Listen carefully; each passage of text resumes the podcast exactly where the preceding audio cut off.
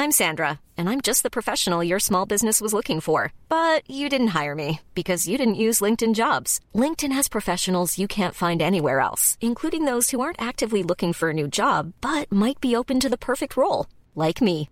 In a given month, over 70% of LinkedIn users don't visit other leading job sites. So if you're not looking on LinkedIn, you'll miss out on great candidates like Sandra. Start hiring professionals like a professional. Post your free job on linkedin.com/people today. 1. La coscienza è un motore che produce significato e in fin dei conti avere una coscienza significa attribuire significato a gesti, eventi e comportamenti. È infatti attraverso il significato che possiamo trasformare la vita in un progetto verso cui tendere, che è una cosa piuttosto importante. E il carburante fondamentale, o uno dei carburanti fondamentali per questo motore della coscienza, è il sacrificio. E allora proviamo a entrare in questo motore e chiederci quale processo di combustione trasforma il sacrificio in significato. Ne parliamo come sempre dopo la sigla. Uno spettro si aggira per il web. Lo spettro di Daily Cogito. Zombie, siete avvertiti.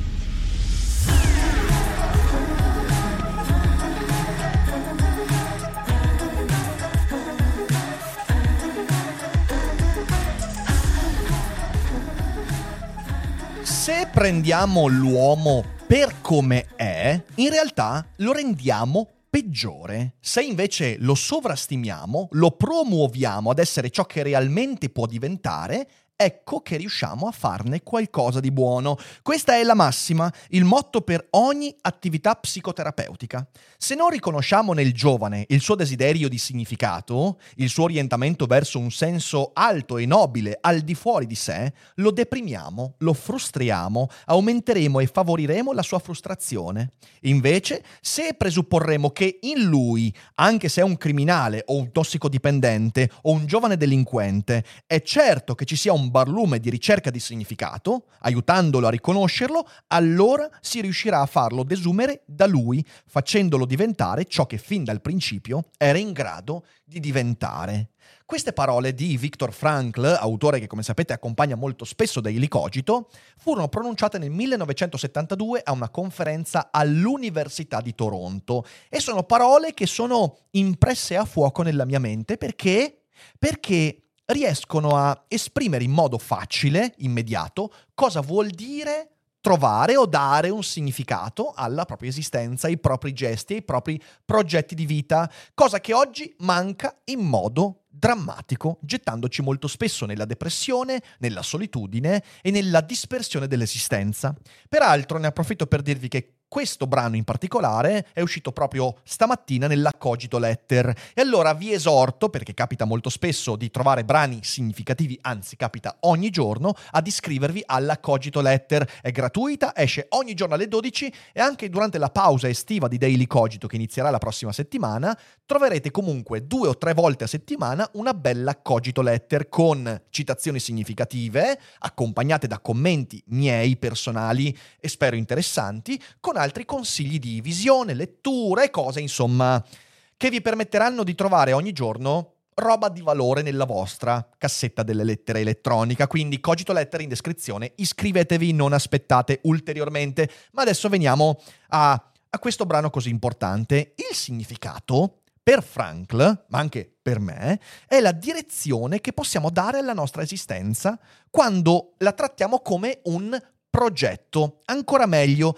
il significato è letteralmente un carburante che ci guida verso quel progetto, quell'obiettivo che ci siamo dati. E il significato ci permette di vedere in noi molto di più rispetto a quello che si mostra in superficie. Non, non, importa quello che siamo attualmente, possiamo essere filosofi, idraulici, tossicodipendenti, criminali, politici, disoccupati, non importa quello che siamo nello stato attuale, il significato è ciò che ci permette di vedere in noi qualcosa di più, dandoci una direzione. Il vero problema del dare significato è che questa azione non è un atto spontaneo, non siamo spontaneamente, naturalmente propensi a dare significato, proprio perché siamo degli animali, siamo guidati da istinti, siamo particelle elementari di carne, sangue e ossa che si muovono casualmente nel mondo. E quindi non è una cosa spontanea, né tantomeno gratuita. La coscienza è quella facoltà che è in noi e che è un motore e chiede il costo di un carburante che brucia. Quel significato richiede un carburante che brucia e uno di quei carburanti è ovviamente la passione. Beh, quello più più evidente, se siamo appassionati di qualcosa, beh, eh, quel carburante brucia e ci manda in una direzione ben precisa, ma questa, quella della passione, è soltanto una spinta in avanti. Ne abbiamo parlato qualche settimana fa, quando abbiamo parlato del lavorare con la propria passione. La passione è un ottimo carburante, ma ti spinge solo in avanti, spesso in modo anche inconsulto, con i paraocchi, e non basta da sola, anzi, se presa da sola, se è solo la passione a guidare il nostro significato, il nostro progetto di vita, beh, rischia di essere dittatoriale, di convincerci di cose sbagliate e quindi anche fuorviante. L'altro carburante fondamentale per quella coscienza che dà significato alle cose e ci fa perseguire un progetto è il sacrificio. Una parola fastidiosa, spesso ammantata anche di religiosità, che sapete, insomma, non è certo eh, la mia velleità quello di trasmettervi messaggi religiosi. Eppure il sacrificio è un carburante importante e credo sia una parola fondamentale da estrapolare proprio dal contesto religioso, eh, in cui forse riesce a dire eh, le cose più povere di quello che sta eh, in nuce a questo concetto significa il sacrificio. Il sacrificio è l'altro carburante fondamentale che deve accompagnare il mio viaggio in quel progetto di vita. E allora oggi proviamo a parlare proprio di questo motore della coscienza, anche per riuscire a chiudere alcuni ragionamenti, alcuni fili aperti in questa stagione che come sapete è stata molto molto pervasa del concetto di significato, di senso, ovviamente anche aiutati dai lavori di Viktor Frankl, eh, per capire come il sacrificio può trasformarsi in significato. Sicuramente questo lo si vede molto molto bene quando decidiamo di apprendere qualcosa, quando studiamo, quando impariamo qualcosa di nuovo, perché se voglio imparare qualcosa di nuovo devo sacrificare i piaceri attuali per perseguire un obiettivo più importante, come per esempio quello di imparare la lingua inglese. E allora oggi diamo il benvenuto allo sponsor che ci fa sacrificare un momento di questa puntata per vedere quanto è bella Cambly. One ring to rule them all, one ring to find them, one ring to bring them all, and in the darkness bind them, in the land of Mordor, where the shadows lie. Ah, che bello leggere Tolkien senza traduttori di mezzo. Però non solo Tolkien, anche Shakespeare oppure Lovecraft. E se mi chiedi ma come si fa? La risposta è facile. Cambly.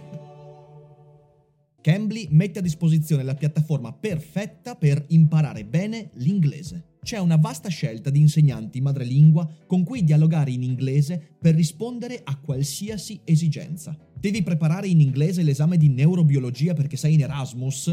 Cambly ha l'insegnante giusto per te. Hai cominciato a lavorare per una multinazionale e devi migliorare il tuo inglese in ambito commerciale? Cambly ha l'insegnante giusto per te. Vuoi leggere Tolkien, Shakespeare o Lovecraft in originale? Cambly ha l'insegnante giusto per te. Inoltre da oggi c'è anche Cambly Groups che ti permette di imparare l'inglese insieme ad altri studenti, potendo interagire e dialogare anche con loro e rendendo Cambly ancora più conveniente. Usando il link che trovi in descrizione potrai avere accesso a 15 minuti gratis con Cambly, il modo perfetto per capire quanto sia fantastica questa applicazione. E una volta fatto questo non potrai che dire ok, allora mi iscrivo al piano annuale con lo sconto esclusivo di Daily Cogito. Tra un anno guarderai indietro e leggendo in originale The Lord of the Rings sarai molto, molto contento. Perché non possiamo prendere l'uomo così com'è?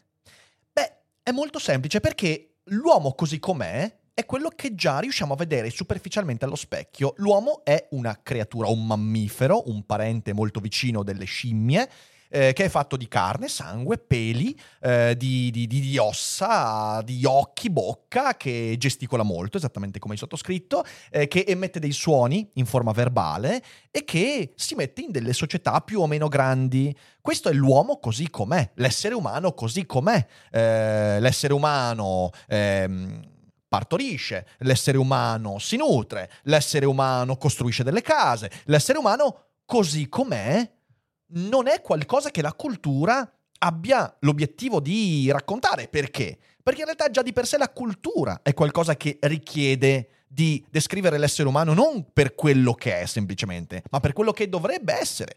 La legge, la giurisprudenza cerca di regolare quello che l'uomo dovrebbe o non dovrebbe fare, non quello che l'uomo fa. La cultura già di per sé non è soltanto descrittiva, ma anche prescrittiva. E quindi tutto il connotato dei doveri, dei diritti, è qualcosa che ha a che fare con l'essere umano così come non è, ma la direzione che l'essere umano si dà. La politica, quando ispirata, dovrebbe essere un discorso che cerca di dire all'essere umano dove direzionarsi. La psicologia, quella di Frankl, quella di Freud, cerca di dire all'uomo, dire all'essere umano quello che è la direzione giusta per trovare la felicità, la serenità, il senso della vita. La filosofia non si può accontentare dell'uomo, della donna, dell'essere umano così com'è. E credo sia essenziale rendersene conto perché vivendo in un'epoca molto invece riduzionista e materialista, molto spesso si cerca di dire bisogna raccontare l'essere umano così com'è. Attenzione, prendere l'uomo com'è, inteso come creatura organica, materiale, priva di connotati, potremmo dire, spirituali, ha delle conseguenze. Conseguenze positive, per esempio il fatto di riuscire a cadere meno in discorsi superstiziosi, anche se poi in realtà quando mi trovo di fronte a persone che per non cadere nelle superstizioni abbracciano tesi molto molto materialiste, eh, finiscono comunque in altre superstizioni, però diciamo che questo può essere un connotato positivo, riuscire a scremare tutte quelle illusioni dannose sull'immortalità dell'anima, eh, sulla trasmigrazione del corpo, sulla resurrezione e tutte queste cose qua che secondo me sono superstizioni. Però poi dall'altra parte mi rendo conto che non ci sono tanti altri vantaggi in questo tipo di atteggiamento, perché invece ci sono molti aspetti negativi. Ad esempio, se io racconto all'uomo quello che l'uomo è, eh beh, qualunque significato, qualunque narrazione, qualunque cosa che esuli dalla considerazione psicofisica organica della sua esistenza, rischia di essere illusoria, un'illusione, quindi una superstizione. Ma dall'altra parte è molto difficile dire che, per esempio, concetti quali i diritti umani, la politica, eh, il futuro, il progetto di vita siano illusioni dannose. Un'altra conseguenza negativa è che l'autostima dell'essere umano non poggia su quello che uno è attualmente. Io non ho autostima di me in quanto fatto di carne, sangue e ossa, ho autostima di me in quanto creatura che si differenzia dagli altri. E mi differenzio non in quello che sono fisicamente, ma in quello che è la direzione che do alla mia esistenza, i progetti che mi do, le passioni che nutro. E anche, perché no, i modi con cui sono riuscito a fare i conti con i miei difetti, il modo in cui sono riuscito a instradare i miei pregi e i miei talenti. Questo mi differenzia. E queste sono tutte storie concettuali, storie e narrazioni che un atteggiamento fin troppo materialista e riduzionista rischia di derubricare a illusioni. E se voglio avere autostima, non posso raccontarmi solo quello che sono come carne e sangue, via dicendo. Eh, un'altra conseguenza negativa è che il concetto stesso di vita come progettualità, che nella filosofia è così importante e non solo, rischia di diventare una superstizione. E infatti dietro la riduzione dell'uomo a semplice materiale organico si nasconde anche un atteggiamento molto nichilista, eh, che spesso colpisce anche le persone molto giovani. Un'altra conseguenza è che qualunque valore, qualunque narrazione a cui cerchiamo di far aderire le nostre azioni rischia di essere completamente arbitraria. Eppure sono abbastanza convinto che ci siano dei valori come quello della libertà, eh, come quello della, eh, della, solidarietà che non siano semplicemente storie arbitrarie che dipendono dal contesto sociale, economico, culturale, credo che ci siano dei valori a cui aderiamo perché organicamente siamo fatti in un certo modo e che se noi siamo così simpatetici nei confronti della, dell'empatia, scusate il gioco di parole, è perché siamo creature biologicamente disegnate per avere quel tipo di valore e agire in concordanza a quel valore. Quindi raccontare l'uomo com'è significa anche al tempo stesso dire l'uomo dove potrebbe andare, come potrebbe svilupparsi ehm, con la, l'atteggiamento di dire l'essere umano così com'è, rischiamo di avere un concetto come quello di coscienza, non come qualcosa di reale, concreto, ma come un'illusione, un trucco da, prestigia, da, da prestigiatore. Eh, e ma soprattutto il punto veramente, secondo me, importante da comprendere è che se noi ci limitiamo a raccontare l'uomo così com'è, e poi cercherò di essere un po' più specifico in questo, beh allora esperienze come quella del dolore, della sofferenza e anche quella del sacrificio diventano soltanto una perversione. Se l'essere umano di oggi è così dipendente dai piaceri, dalla leggerezza, dal disimpegno, dalla transitorietà, tutte cose che abbiamo detto molto molto spesso su Daily Cogito, beh, io credo che sia anche in conseguenza dell'aver iniziato in modo sistematico a raccontare l'essere umano così com'è e non l'essere umano come potrebbe diventare. Ancora meglio, non tanto l'essere umano, perché anche l'essere umano è un'astrazione, anche l'essere umano è una storia, ma se io racconto me stesso così come sono adesso, se io non prendo in considerazione il mio progetto, la mia direzione, beh allora tutte le cose spiacevoli diventano pure perversioni, deviazioni.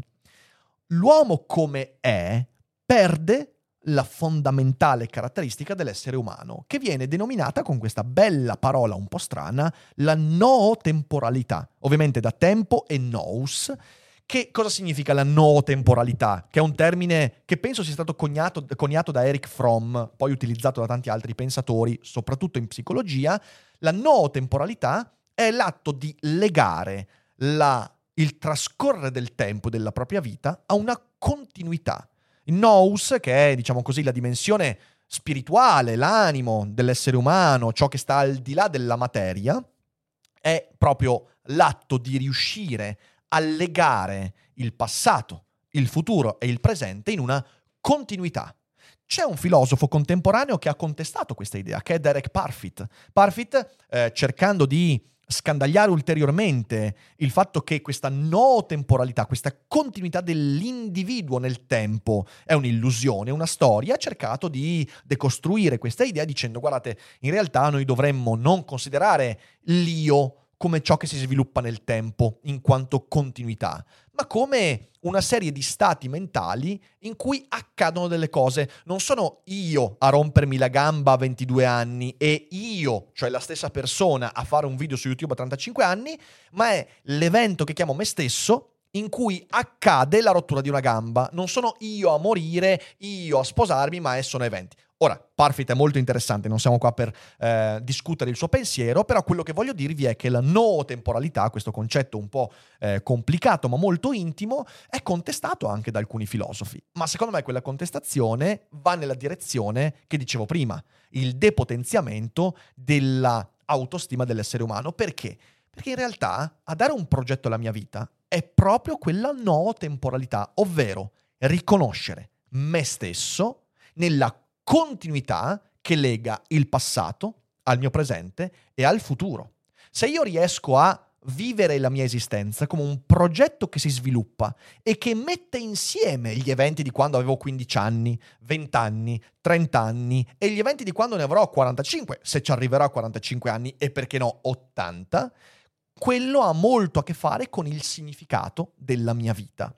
E in effetti ci proviamo continuamente. Quando qualcuno viene a chiedermi, ah ma perché tu hai studiato filosofia? Io nella mia mente cerco di costruire delle storie che rendano contezza della continuità che io sento di essere nel me stesso di 25 anni fa, di 12 anni fa, di 5 anni fa, fino a quello che sono oggi anche in virtù di quello che voglio diventare. Questa è la no temporalità ed è un concetto che dovremmo, secondo me, rifare nostro, perché spesso lo dimentichiamo. Oggi noi viviamo invece un tempo molto più frammentato. Il mio passato, il mio presente il mio futuro spesso sono slegati, sono eh, funzioni casuali di un'esistenza che è continuamente gettata e che non ho mai presa in carico da me, da quella cosa che solitamente chiamiamo io.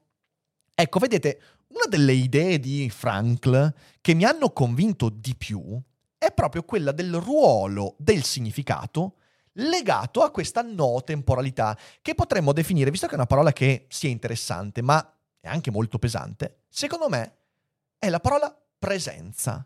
La no temporalità significa non essere nel presente, ma essere presente, ovvero in ogni momento della vita riuscire a dare una spiegazione, un significato, una continuità al percorso da cui provengo e che mi ha portato qui e il percorso che voglio intraprendere e che mi porterà là. Essere presente, questa è una parola secondo me importante, presenza. Questa è una parola che ci accompagnerà moltissimo nella prossima stagione di Daily Cogito. E in tutto questo, Frankl eh, ci propone una metafora. Durante una conferenza propone la metafora del pilota che voglio mostrarvi adesso. Quindi io darò adito alle mie inesistenti doti di disegnatore, però è un disegno talmente semplice che penso di poterlo fare. Allora, la metafora del... E adesso un bel caffè finito. Perché rischiare di rimanere senza caffè quando puoi abbonarti a Caffè Borbone? Prezzi vantaggiosi, costi di spedizione inclusi, tante possibilità di personalizzazione e l'abbonamento lo sospendi quando vuoi. Decidi tu la frequenza, la qualità, scegli tra le cialde e capsule compatibili e crea il tuo mix di gusti e miscele. Mai più senza caffè con l'abbonamento Caffè Borbone. Tutte le info su caffèborbone.com. Pilota mi scuseranno quelli che stanno ascoltando in podcast, magari vi metto un link con un'immagine che poi vi mostra un po' quello che ho disegnato, però che cosa racconta Frankl? Frankl usa questa metafora e dice se c'è un pilota, eh, un pilota d'aereo che deve partire da un punto A e arrivare a un punto B, ovviamente il mio concetto di percorrenza, se sono un pilota che sa pilotare, qual è? Beh, è evidentemente questo, ed è la linea retta che porta dal punto A al punto B. Ma qualsiasi pilota conosce alcuni fatti gravosi. Per esempio il fatto che in questo percorso non c'è un'inerzia, perché nell'inerzia tu non potresti mai far volare un aereo. In questo percorso ci sono correnti contrarie, casini in mani, terremoti d'aria, tempeste che perturbano quel percorso, ok? E quel percorso quindi non potrà mai essere lineare. E quindi che cosa accade? Accade, dice Frankl, che se io prendo questa metafora e dico che il pilota in realtà è in realtà l'essere umano, l'individuo che vuole dare una direzione alla sua esistenza. E quindi che oggi ha 15 anni è qua e vuole essere a B a 35 anni, se io gli dico prenditi così come sei e così come sei raggiungi quel percorso, ecco allora che lui non raggiungerà mai il punto B, perché le perturbazioni che accadono qui lo porteranno sempre al punto B1, ovvero gli faranno fare un percorso di questo tipo che è esattamente il percorso che fa il pilota, che decide dal punto A di andare dritto verso la meta. Infatti, se parlate con un pilota, vi dirà che tutto il percorso per arrivare a quel punto B1, eh, a quel punto B, per non andare fuori rotta, è legato a continui aggiustamenti di rotta. E quindi qual è il percorso reale, dice Frank? Il percorso reale, reale, è quello in cui, tenendo conto del fatto che ci saranno comunque perturbazioni, il pilota deve continuamente fare questo. Deve fare così, deve fare così, così, così, così, così, così e così. Questo è il percorso perché mentre il pilota si innalza, adesso giustamente questa qua è una metafora, ok? Quindi mentre il pilota si innalza, le correnti, lui già sa che arriverà una corrente che lo riabbasserà e lo riporterà in giù. E allo stesso modo lui sa che a un certo punto qui ci sarà un'altra corrente che lo riporterà a quel punto. E il continuo aggiustamento è legato al fatto che quando tu prendi una direzione, sai già che le correnti ti getteranno alla deriva e non puoi permetterti di prenderti così come sei, ovvero nella posizione di adesso, così come sei, raggiungere quel punto B, perché non lo raggiungerai mai. Sarai deviato e finirai in un punto Z e probabilmente un punto che non hai mai deciso nella tua vita. Ora, finito questo disegnetto che spero vi abbia anche un po' divertito perché ho delle doti veramente di disegno pari a quelle di una persona priva di mani, torniamo adesso alla puntata. Perché? Perché il punto veramente importante da comprendere è che il significato per Frankl è l'energia che mi spinge continuamente a fare due cose. In primo luogo, presupporre le perturbazioni che incontrerò nel corso del mio percorso. In secondo luogo, al non accettarmi per quello che sono, per l'uomo che sono adesso e spingermi sempre verso l'obiettivo del voler diventare qualcosa di più. Per quello Frankl nel nella citazione della conferenza dice bisogna sovrastimare l'uomo. Lui non sta dicendo bisogna renderlo arrogante, no, bisogna raccontare, bisogna che io racconti a me stesso di essere più di quello che sono. Se adesso mi sento un adolescente, un quindicenne che non so, bravino a scrivere racconti, io devo considerarmi un bravissimo narratore perché voglio diventare uno scrittore professionista. Sapete perché? Perché quel sovrastimare non è un'arroganza di colui che è arrivato senza aver mai fatto nulla di buono nella vita, ma è quello del darsi una direzione sapendo che prima o poi la perturbazione mi butterà giù. Riuscire a sovrastimare significa darsi un dover essere che è diverso rispetto a quello che io sono adesso. E per questo è una storia che non può essere semplicemente derubricata a illusione, superstizione. Devo raccontarmi almeno di poter essere migliore di quello che sono. Voglio essere un bravo partner e non riesco ad avere uno straccio di relazione oggi? Se io mi baso su quello che faccio oggi, e cioè non so, sono timido con le ragazze o i ragazzi, sono impacciato, non riesco a stare simpatico, eh, incontro persone sbagliate. Se io mi baso su quello che sono adesso, è inevitabile che poi finirò per ascoltare l'influencer di, di riferimento che mi dirà è colpa delle donne, oppure il red pillato che mi convincerà del fatto che la società è brutta e cattiva e non ti permette di avere una relazione. È invece molto meglio raccontare a se stessi di avere dentro di sé delle forze che mi permetteranno domani di essere più interessante, più all'altezza dell'avere una relazione, più adeguato anche a rispondere ai criteri di selezione che la società di volta in volta mi impone per potermi migliorare e diventare un partner desiderabile.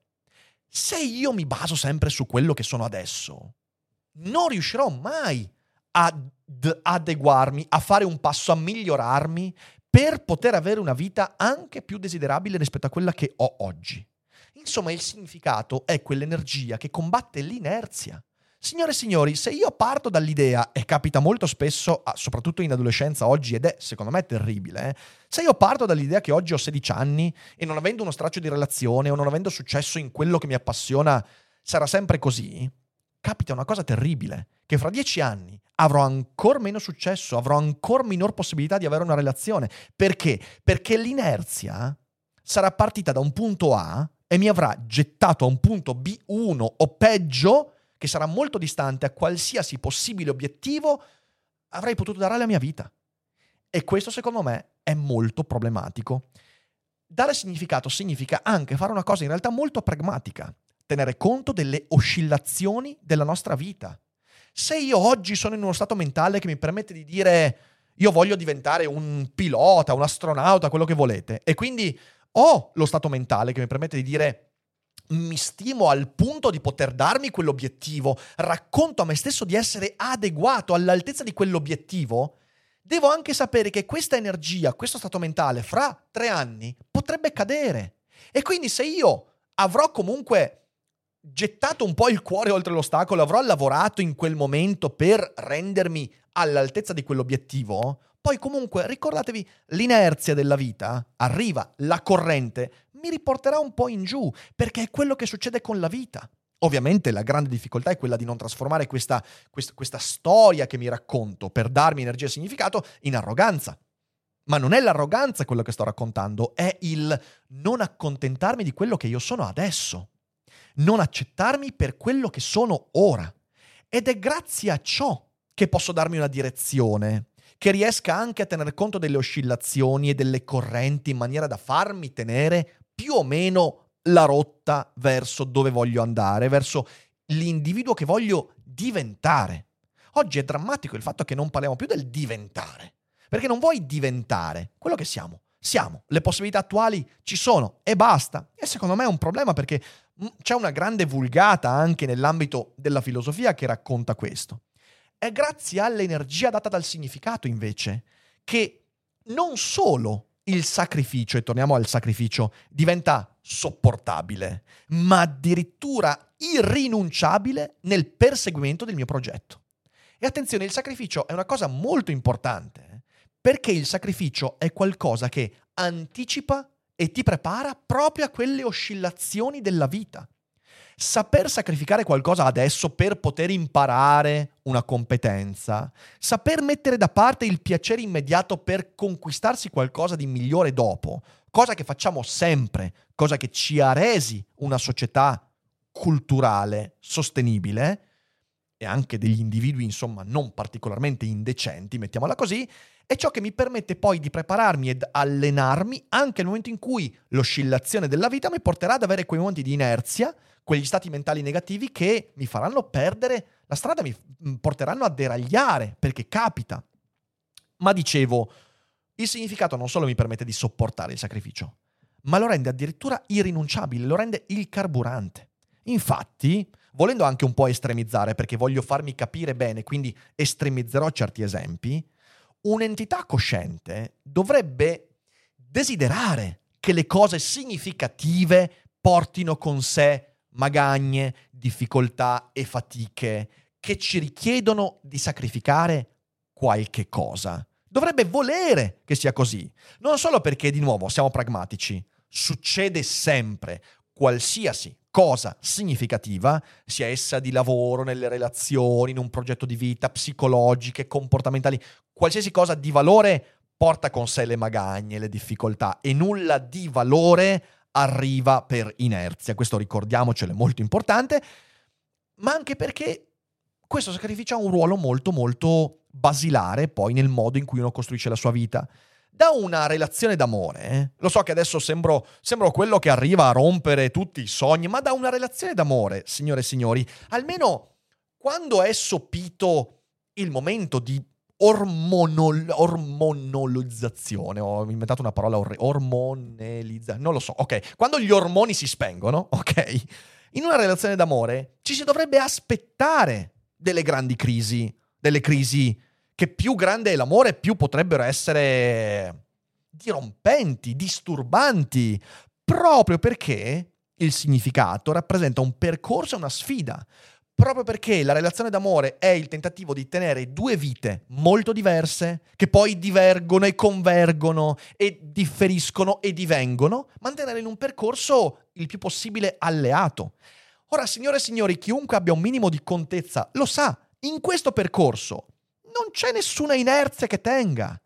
Bisogna rendersi conto che in quella relazione d'amore, se è veramente significativa, se si è fatta veramente una promessa importante, le crisi arriveranno. E il sacrificio, il saper fare sacrifici cum grano salis, quando la crisi ancora non c'è, ti permette di affrontare la crisi nel modo giusto. Senza sacrificio non c'è significato in quella relazione e quella relazione morirà alla prima difficoltà. E questa è una regola universale che chiunque abbia un minimo di esperienza del mondo ha vissuto e se non l'avete fatto, mi spiace per voi, la vivrete. Un talento, un grande talento in ambito musicale, artistico, da un talento ci si aspetta la crisi della solitudine e il passare attraverso fallimenti. Perché?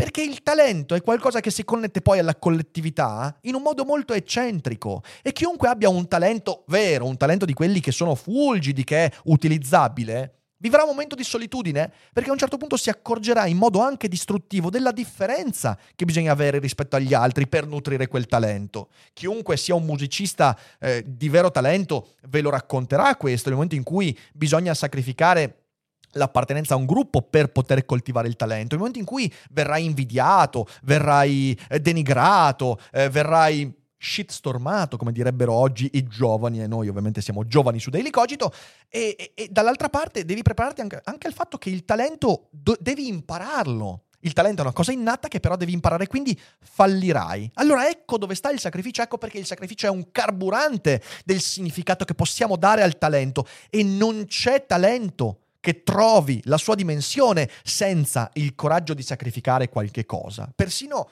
delle amicizie, persino delle opportunità, persino cose che magari gli altri ti direbbero, beh ma sei proprio coglione a rinunciare a questa cosa perché è così piacevole. Eh, ma non è detto che sia quello che invece fa per te. Da una grande passione, una passione che può essere dal lobby fino alla passione bruciante, ci si aspetta uno spegnimento momentaneo. Signore e signori, non, è, non c'è artista che nella vita non abbia vissuto magari anche anni di spegnimento.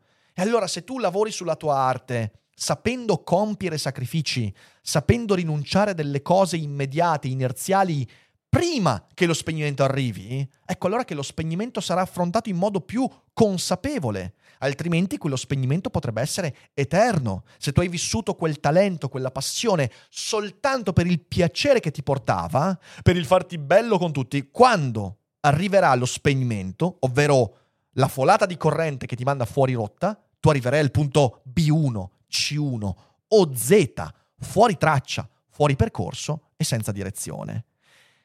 E questo non avviene solo perché tutta questa corrente, ok, queste, queste deviazioni, queste oscillazioni, quelle della metafora del pilota, eh, sono proprio ciò che rende possibile il volo. Non si potrebbe volare senza quelle correnti, ma anche perché le difficoltà incontrate nelle cose significative della vita ti danno strumenti per affrontare anche i dolori che rompono casualmente durante il tuo percorso.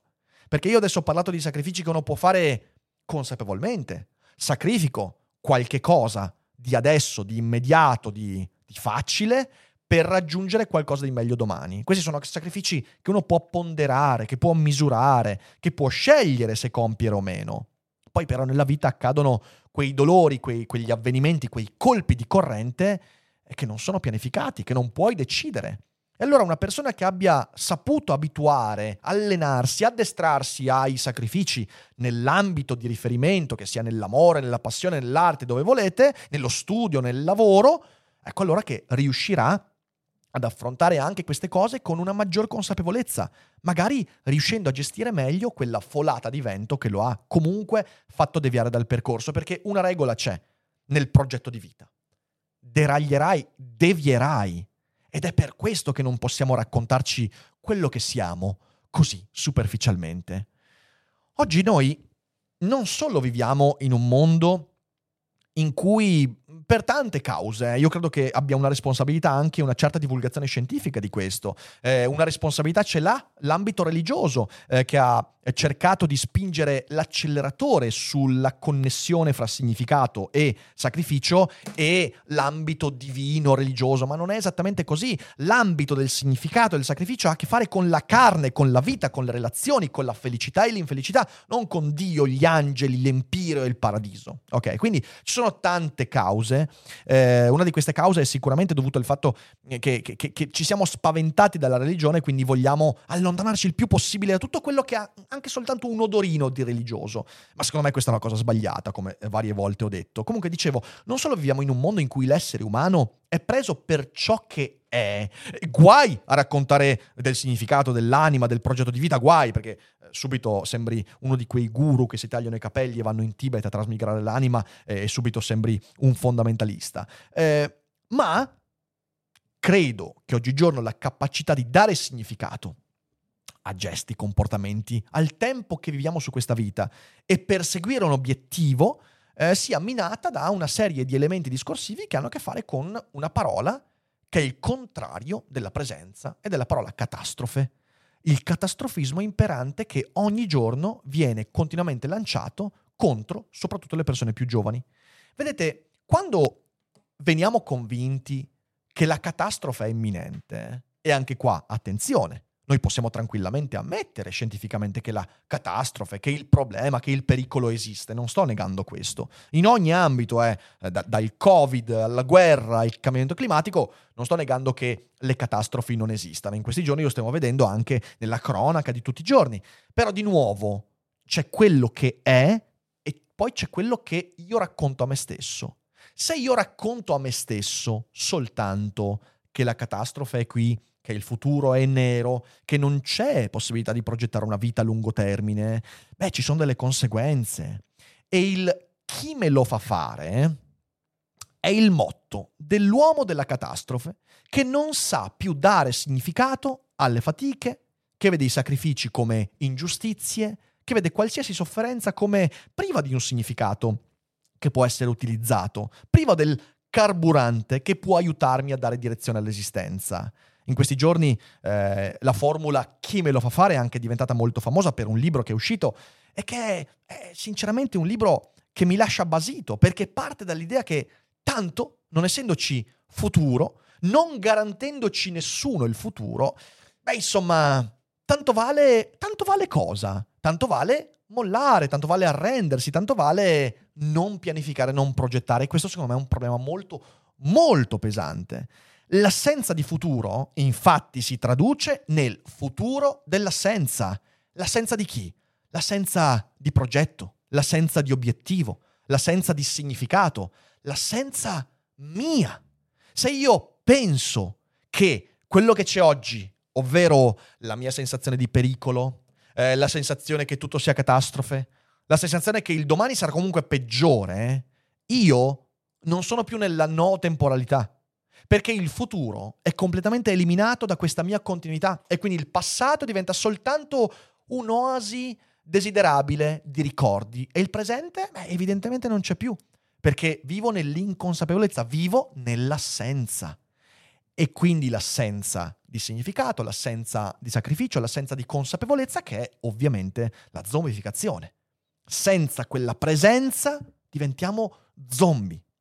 E tutti i discorsi che sentiamo da fine del mondo, eh, da uomo uguale virus, l'essere umano visto soltanto come un costo, come, come una cosa terribile, come eh, un'epidemia, come un invasore. E ovviamente anche il discorso dei valori intesi sempre come illusioni, come superstizioni, tutti questi discorsi concorrono alla drammatica svalutazione della vita umana, che è vita umana proprio in quanto riesce a darsi un futuro anche laddove il presente non mi mostra alcun futuro. L'essere umano che costruisce più che predare, l'essere umano che cerca di legare il proprio agire a dei valori di riferimento per darsi un progetto e una direzione. Questo è la presenza. Accanto a tutto questo abbiamo anche una tecnologia che ci abitua ad adagiarci all'idea di essere sostituibili, e sostituibili anche nel prendere quella direzione. Ma di questo abbiamo già parlato quando abbiamo discusso di intelligenza artificiale, solo che il mio video sulle mie paure legate alla intelligenza artificiale oggi più che mai andrebbe rivisto. Attenzione, come ho detto, certo che siamo in pericolo, siamo sempre in pericolo, da sempre siamo in pericolo, la vita è in pericolo e mi verrebbe da dire che la vita è pericolosa in sé per sé perché è destinata a una fine quasi sempre non piacevolissima, ma il pericolo stesso oggigiorno è alimentato dalla totale resa all'insignificanza. Oggi noi siamo piloti che non tenendo conto della corrente si prendono per quello che sono e finiscono in una direzione che manco hanno mai scelto. Siamo alla deriva perché non crediamo più che dando una direzione alla vita io potrò effettivamente gestire le correnti, le casualità, le catastrofi dell'esistenza. E quindi, dal momento che tutto è corrente, tutto è catastrofe, tanto vale. Chi me l'ha fatto fare? Ecco, io credo che questo sia sinceramente terribile, sia sinceramente depotenziante, sia sinceramente drammatico e credo che non possiamo arrenderci. Allora, tutti quelli che mi ascoltano, oltre a esortarvi a leggere ovviamente Viktor Frankl, che è un autore che potrebbe darvi tanto a riguardo di questo, e magari riascoltarvi anche la monografia che ho fatto su Frankl qualche mese fa, che eh, vale la pena di essere ascoltata, eh, l'invito che vi faccio è quello a guardare la coscienza come un motore. Usatela quella roba lì, usatela, è vera, è reale, non è un'illusione. Il fatto che tu che mi ascolti sei cosciente è un fatto conclamato, come lo è eh, questo tavolo, come lo è Daily Cogito, come lo è eh, tua madre, tuo padre, come lo sono i tuoi compagni, i tuoi... è tutto molto reale e in quanto reale va curata. E come lo curi un motore? Dandogli il giusto carburante. E se il carburante è legato a fare sacrifici consapevoli, non lasciarsi andare al chi me lo fa fare? Così questo piagnisteo terribile che poi mina alla base qualsiasi progetto di vita, se non ti lasci andare a questo, il, il sacrificio è il carburante che ti permetterà di trovare significato alle cose della tua vita, quelle importanti, facendo la fatica, affrontando i dolori, aspettandoti di deragliare più o meno sempre nell'esistenza e in questo modo comunque poter credere di arrivare al punto finale che ti sei dato come progetto di vita. Questo è quello che mi sento di dire anche alla fine di questa stagione di Daily Cogito. È un po' quello che, che ho cercato di esprimere in questi mesi e che poi ha ancora tanto da esprimere, quindi lo faremo nei prossimi mesi. Ma intanto questo è, insomma, buona navigazione a tutti, basta che non sia una navigazione a vista da zombie. E io credo che con questo sia tutto. Spero di aver uh, detto delle cose sensate, spero che siano stati, state utili a chi è in ascolto, ovviamente a chi è in live non uscite perché adesso potrete tra- tranquillamente pre- prendere per il culo le mie capacità di disegno, eh, per chi invece è in differita beh, eh, vi invito a condividere la puntata perché magari lì fuori c'è qualcuno che ha bisogno di sentire queste parole e magari potrebbe trovare qualche concetto utile. Grazie a tutti, continuate a seguirci e come sempre buona serata e mi raccomando, buon significato a tutti.